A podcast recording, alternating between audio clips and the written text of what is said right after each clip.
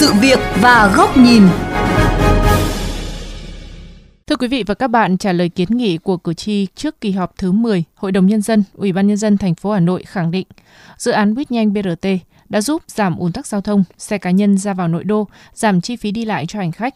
Vậy kết luận này đã thực sự thuyết phục hay chưa? Cần có những tiêu chí nào để khẳng định tuyến buýt nhanh thực sự góp phần giảm ùn tắc trên địa bàn thành phố? Phóng viên Quách Đồng đề cập trong chuyên mục Sự việc và góc nhìn ngày hôm nay.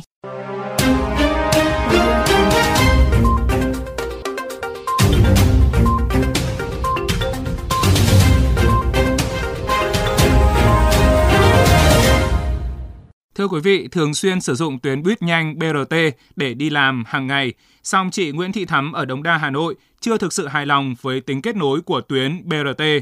Lý giải về điều này, chị Thắm cho rằng do chỉ có một tuyến đơn độc nên dù đã gửi xe máy tại đầu tuyến nhưng vẫn phải tốn thêm một chuyến xe ôm đến chỗ làm. BRT nó chỉ đi ở một số cái tuyến đường cố định ấy thì nó sẽ không đáp ứng được hết cái nhu cầu của mọi người. Ví dụ như em muốn đi đến khuất Duy Tiến ấy thì em buộc phải đi ra đây xong em lại phải đi bắt một chuyến xe ôm đó lại quay ngược lại phía kia ấy. Một số hành khách cũng băn khoăn về hiệu quả của tuyến BRT dù tuyến này đã được dành một làn đường riêng.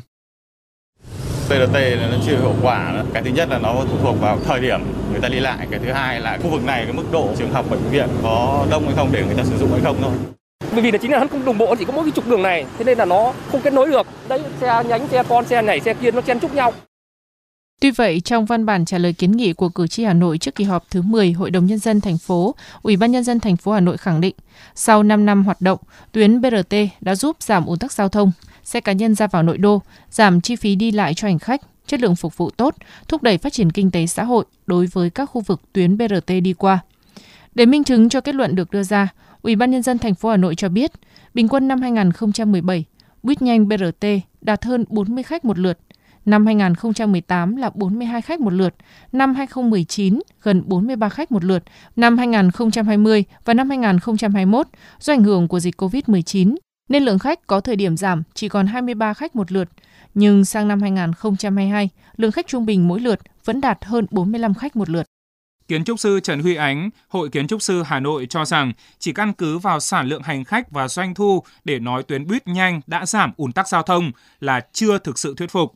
bởi để đưa ra kết luận về hiệu quả vận chuyển của tuyến này phải có sự mô phỏng bằng những con số thống kê khảo sát cụ thể trong chiến lược phát triển giao thông của thành phố.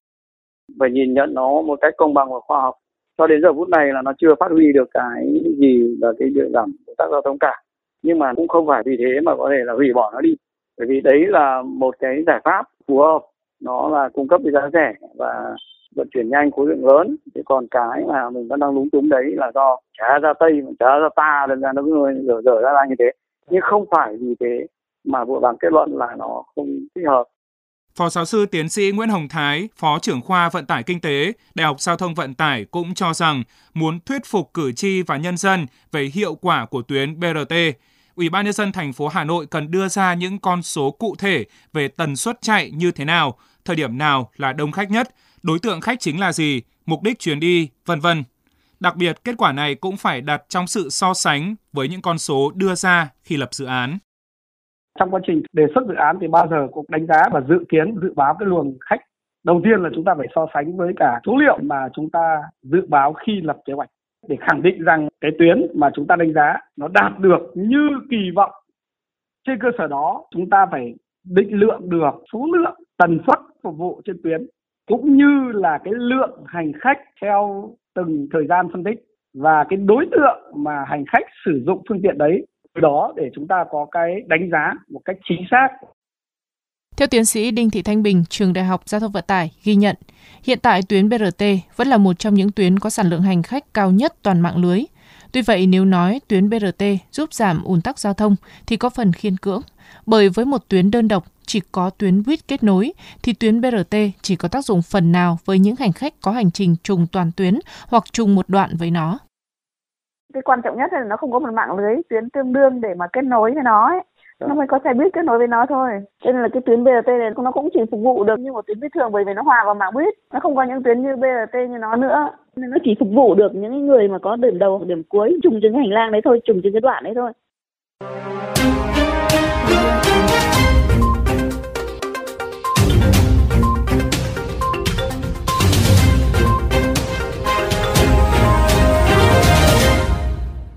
Thưa quý vị, nếu nhìn vào sản lượng để đánh giá hiệu quả của BRT thì không có gì phải tranh luận. Nhưng hiệu quả của một dự án nói chung và đặc biệt là hiệu quả giảm ùn tắc giao thông thì sản lượng là một con số rất ít liên quan. Điều đáng nói, đây không phải là lần đầu tiên có những khác biệt giữa đánh giá của người dân với những kết luận của thành phố Hà Nội, cũng nhân danh ý kiến của người dân về dự án này.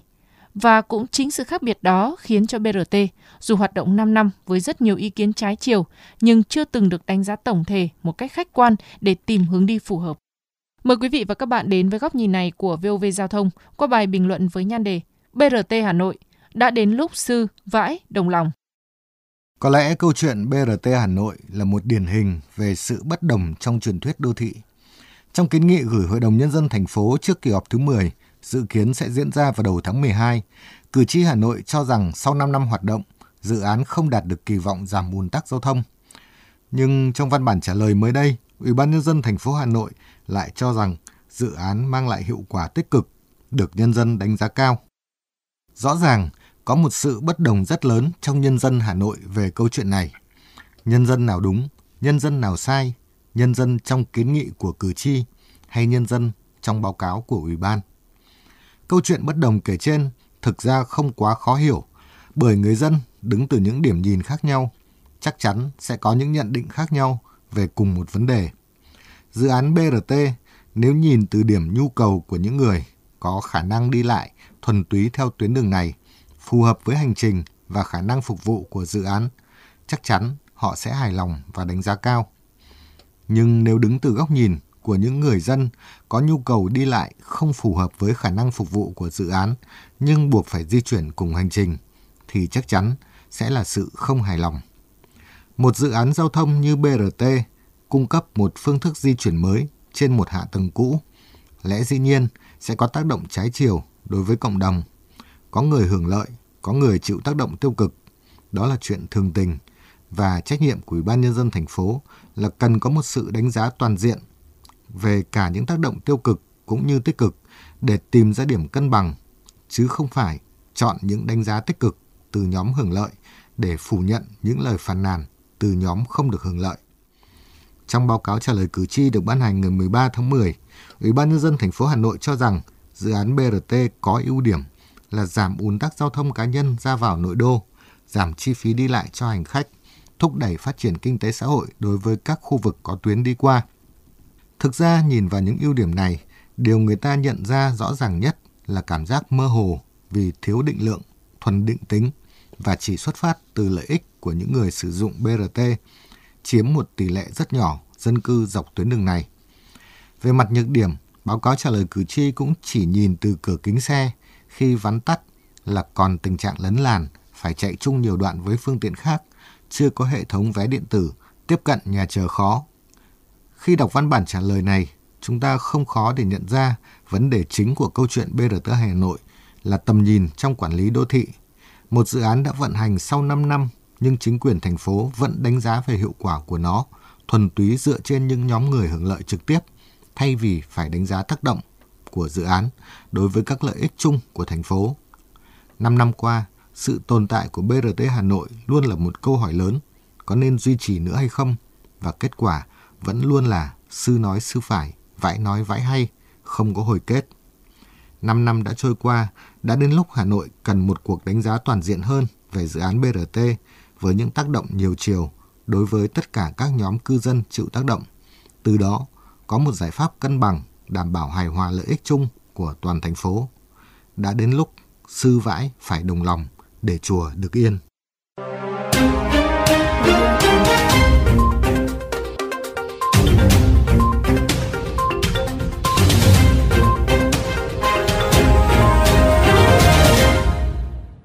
Đến đây chuyên mục sự việc và góc nhìn với chủ đề Nói buýt nhanh BRT góp phần giảm ùn tắc, căn cứ vào đâu? Cũng xin được khép lại. Quý vị và các bạn có thể xem lại nội dung này trên vovgiao thông.vn, nghe qua ứng dụng Spotify, Apple Podcast trên iOS hoặc Google Podcast trên hệ điều hành Android. Cảm ơn quý vị và các bạn đã chú ý lắng nghe.